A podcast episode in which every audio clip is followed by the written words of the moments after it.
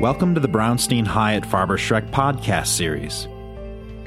Brownstein policy directors Lori Harju, Brian Wild, Drew Littman, and Brian McGuire joined strategic advisor Mark Begich to discuss the current state of the tax reform bill, expectations on timing, and if a bill will ultimately get passed, as well as the corporate tax rate and its impact on international competition. Welcome back to our series of podcasts by Brownstein. And uh, today we're going to talk about tax. We have four great folks here from the Brownstein firm that have a lot of years of experience uh, on the Hill and here at Brownstein in regards to um, tax policy. So, first, we have Brian Wild, uh, policy director at Brownstein, has over two decades of experience in Washington. During that time, he has worked at the White House, in both the House and the Senate, and in the private sector. A highly regarded Republican advisor, Brian represents a broad broad range of business and trade associations and manages extensive public affair campaigns and provides policy advisory and strategy on energy, tax, labor, transportation, and healthcare issues. Also joined with Drew Littman, policy director, previously served as Senator Al Franken's chief of staff, where he led a staff of more than 30 and spearheaded all legislative, policy, and press initiatives. Before that, he served in the office of Senator Barbara Boxer, four of those years as a policy director.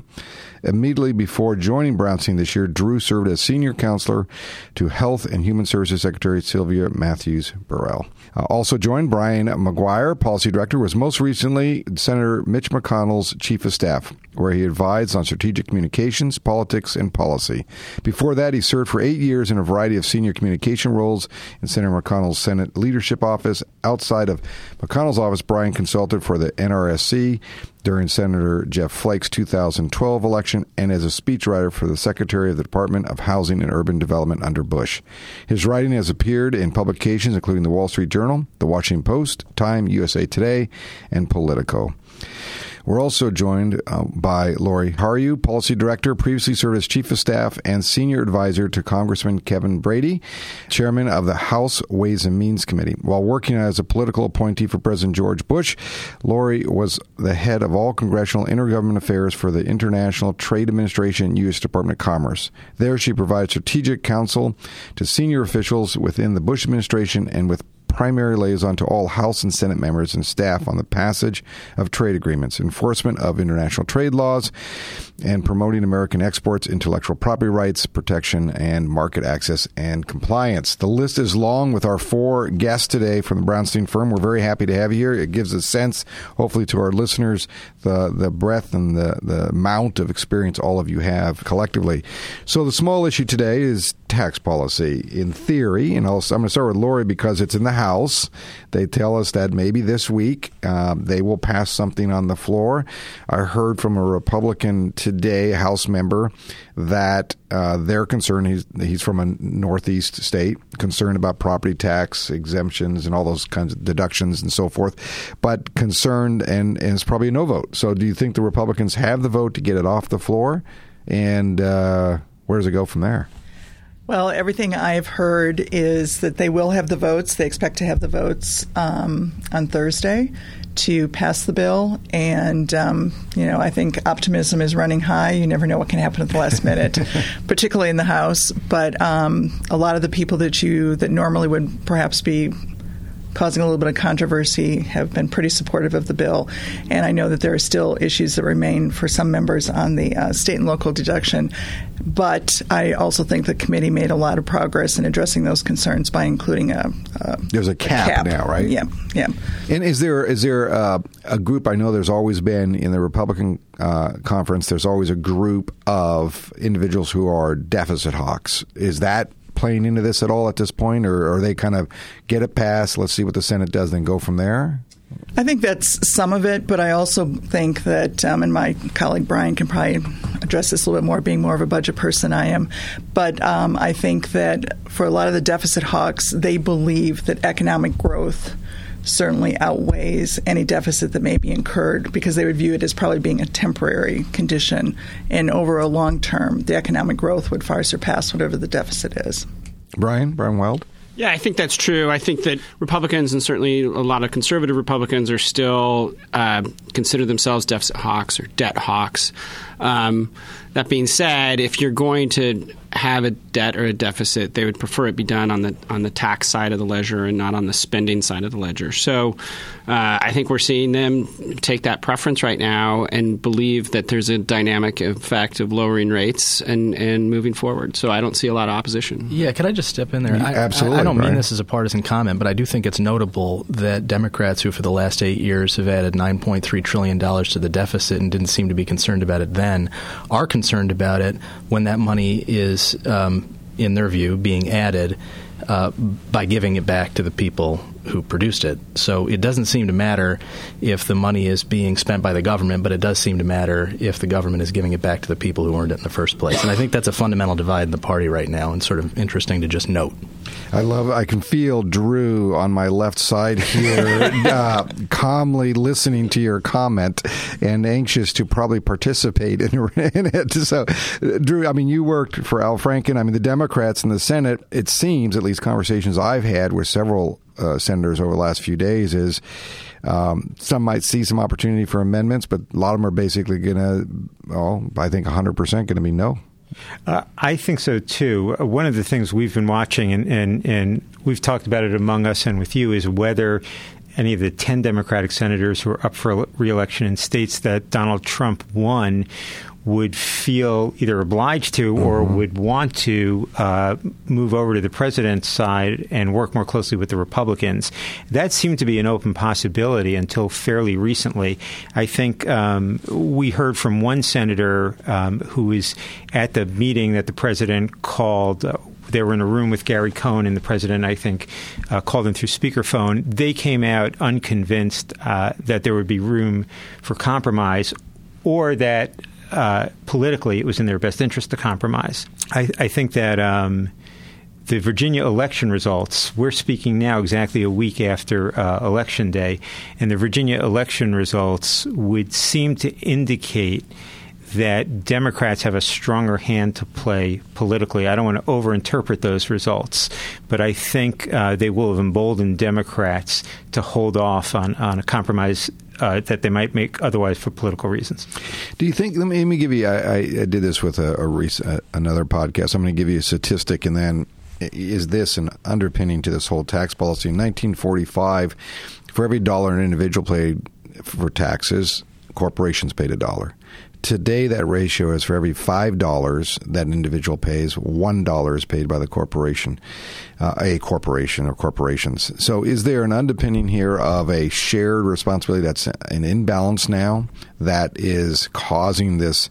desire by both, in a sense, both parties to figure out what do we do here, where Democrats lean heavier to let's get that five ratio down a little bit, and the Republicans are both in the in the individual piece, but also heavy in the corporate piece. Is that? I mean, any comment on that? I mean, that to me is a startling statistic when you think about it, and when you think about shared responsibility. Brian. I, I, think that there's a lot of economic theory that's happened since 1945 that, that believes that corporations, there is no such thing as a corporate tax. It's just another way to collect a fee on individuals. That um, whatever tax corporations pay, it's a, it's a cost of doing business, and they pass it on through higher prices that eventually the consumer picks up. So you're not arguing that just individuals should pay tax and corporations pay nothing. Well, I think that I, I, I think ultimately that's kind of the, the, the process. I think that's why you see the movement that we're going down to, um, where. Um, individuals that one in this tax plan everybody's getting a tax rate cut. Uh, individuals get a rate cut corporations get a rate cut. It's it's it's across the board. But i think that that the reason there's so much emphasis on the corporate side is is because we're trying to come up with a more efficient way to compete internationally. And ultimately if you raise taxes domestically on these companies the consumers pay the price and we have fewer jobs uh, slower economic growth, and and um, and ultimately companies leaving America. So that's what we're trying to do. Another way to put that, I think, is to say that Republicans think that it's impossible to resolve the question that you raised probably ever, but certainly at this political moment, mm-hmm. where does balance lie? But one thing we do know, and this is something that Republicans and Democrats, including Barack Obama, agreed to, is that our uh, international system is hugely uncompetitive, and that this is an opportunity to create some balance there where there's clear imbalance, and that both parties seem to agree that the U.S. is way disadvantaged um, vis-a-vis uh, foreign competitors because of the punishingly high corporate tax rate we have. Lori, do you think that in this broad, I mean, here we are, House is going to do their thing, the Senate's going to do their. At the end of the day, is it really reform or is it just cuts for certain groups and that's good enough for today? I mean, I'm, I should not say that it's good enough. It's that will be settled on versus what I think some, I think your former boss would love to do massive reform. I think that's the sense I always get when I hear him speak and so forth. Um, but it seems like it's just becoming more difficult as we get close to the end. I mean, as of end of this week, for example, the IRS actually swaps their software out. A lot of people don't realize this. By the end of this week, they will tell accountants across the country you cannot submit electronically your material for the next couple of weeks while they swap out uh, their new formulas and everything for next year. So mechanically, there's an issue that's about to happen here. But is it just going to be at the end of the day some cuts, or do you think there's you know just part one to part two later? What's your what's your thinking? Again, recognizing where your boss, your former boss was, was wanted to really do massive reform here, or at least started on that format. And I'm still a believer. she, she's optimistic. This is good. I'm, good. I'm, I'm still his disciple in that thinking, and, and I just think that. Um, I know from the House side, they view this as a once in a generation opportunity. Mm-hmm. Therefore, they're not going to waste it by wasted with quotation marks. Right. They're not going to waste it by simply doing cuts when they have an opportunity to also do more significant reform, which also contributes to the cost of what individuals and businesses um, remove from their bottom lines mm-hmm. because they spend so much time and money trying to comply with the code. Mm-hmm. So to get rid of some of that underbrush is very important to the House.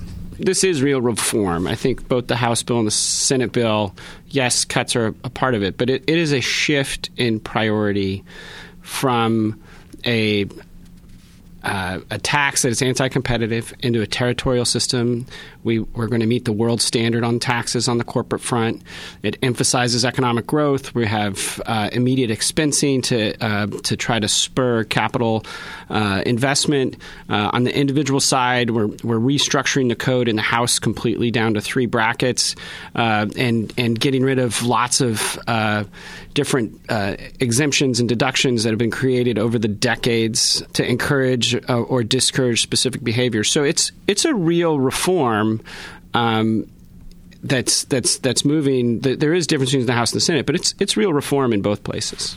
Drew, yeah, you raised the issue of, of the need for the corporate tax cut, and and I just want to talk about the broad context because I think it's significant, certainly compared to the 1986 tax reform. The economy is expanding. The president, you know, tweets out um, exultant boasts about how well the economy is doing. Unemployment is low, but interest rates have also stayed low, and the stock market is relatively high. Housing values are also high, though there doesn't seem to be a bubble anywhere. So the economy is doing not fantastically, but it's doing fairly well. Economists are not saying we need stimulus to get the economy going, which would typically be one of the reasons for a tax cut, certainly an individual uh, tax cut. If there was ever a time where we could afford to reform the system, reform the corporate system, make ourselves more internationally competitive um, in a in a gradual, measured way. This is it. There's no imperative. We're not in a recession. Mm-hmm. Unemployment is There's not ten percent. The stock market has not dropped by half. Right. Inflation, you know, inflation's not ten percent. We have the time to, to work this out. I know people have priorities that that um, they've been seeking to advance for a long time, but we are not in a state of economic crisis right mm-hmm. now. The argument on tax reform is that if if it's passed, then we'll get out of this uh, you know moderate growth or slow growth and suddenly you have a boom. Um, is that a real or is that something? Well, let me put it another way. You have 2018 elections and 2020 presidential election. If you think of the cycle of this tax reform, when does it really kick in and who's going to benefit? Do 18ers benefit or really 2020, maybe. Well, let me go out on, on, a limb and say uh, politically, no one. No one benefits. Because, because I think what we've seen from polling in the past is that people hate paying taxes so much, understandably, that even if they've received a tax cut, the next income tax payment that they make with that tax cut in place, after they make it, they believe they paid more in taxes Yeah. because paying that tax, writing that check is just so painful. Right. So if you if you're paying twenty five thousand dollars in federal income taxes and you got a cut of three hundred dollars, it's still twenty five thousand more dollars that you paid. So so I don't know. There's certainly with with donors, there's the opportunity for real gain here, but with individuals, voters at large, I don't think there's much opportunity for gain. Brian Two Wild? things. I think you have the, the the actual physical side of it. So even though tax cuts for the individuals will kick in for the 2018 tax cycle, you don't you don't actually fill out that paperwork and submit it to the IRS until April of 2019. So uh, the taxes that they the tax forms and going the HR H&R Block and, and doing whatever they do in April of next year will look exactly like it did in April of last year. And so, um, so individuals aren't going to know, they're not going to see the impact as a piece of paper period of time. until after the 18 elections. That being said, I think the number one indicator for um, the president that's in cycle in an off year um, to do well is is how the economy is doing, what unemployment is like, and so I think that the way that the, that both the House and Senate are approaching this is that they're going to they're going to goose the economy as quick as they possibly can, and I, hopefully by November of next year, uh, we will have um, a, a spike in GDP growth, and our unemployment rate will continue to stay low, and our productivity rates will will, will go uh, significantly higher. So, uh, I think I think there's there's hope that from the Republican side that 18 election will be impacted by this. We have a lot of clients here at Brownstein that, I mean, this is a big issue, right? What's going to happen with the tax policy in a lot of ways. What's the advice that you think is the most, w- when people call or they, we're meeting with them or we're taking them on the Hill and we're meeting with legislators, what, as they finish those meetings or they finish the conversations with us, what, what's the thing that sticks that you want to leave in their mind about this tax policy? What's the, what's the takeaway for them, I guess? And I, it seems to me that it's unsure. There's some movement, movement. There's something that's going to happen. I mean, that is clear in my mind. It's going to be small or big, but something will happen. Is that the kind of sense you have to leave with the client at this point and work the details, or what's the sense, Brian?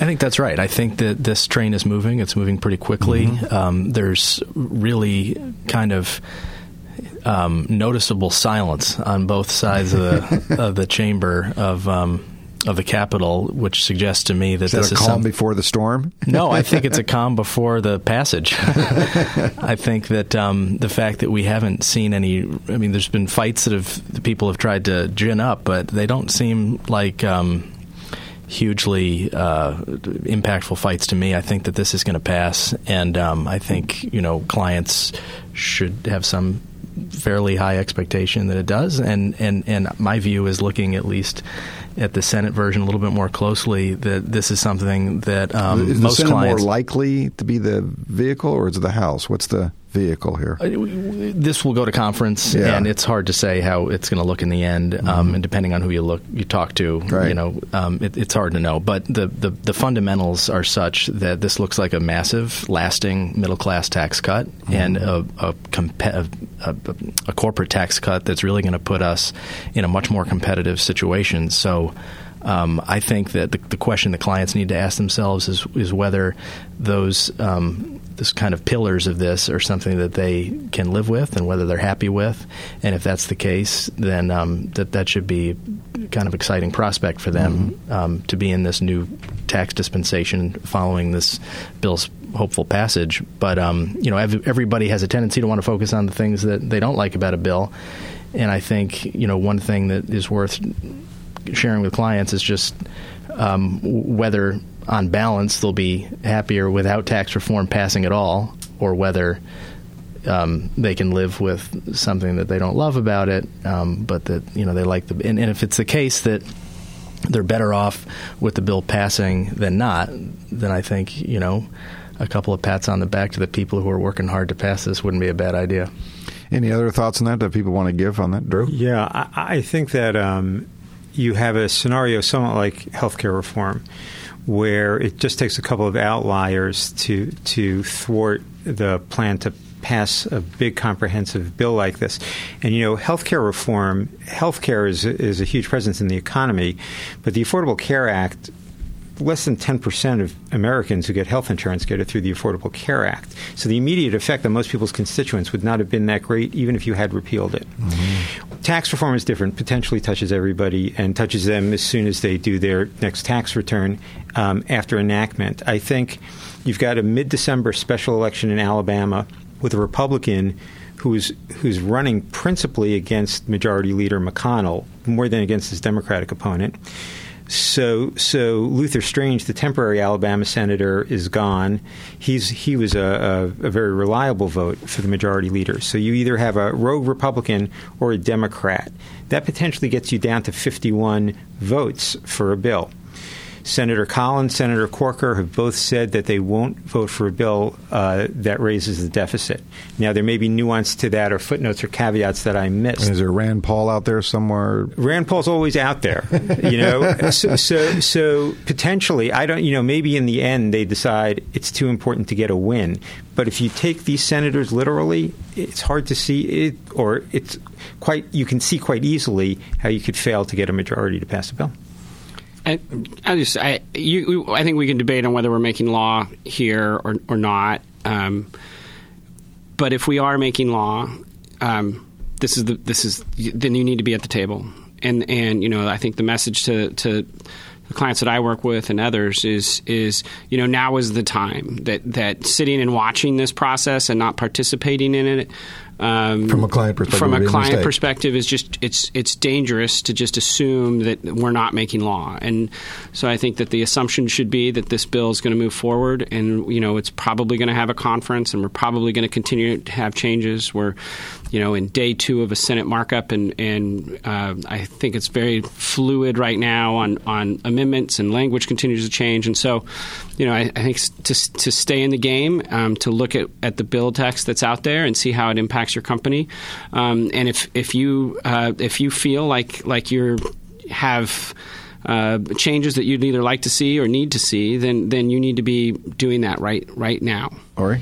It was similar to what I was going to say, um, and I would just add that not only once the bill passes and becomes law, then Congress will have technical corrections, mm. right, where and regulatory issues, right? and regulatory issues. So that's also what I've been telling clients, and um, you know, unfortunately, it sounds horrible, but it, it is true.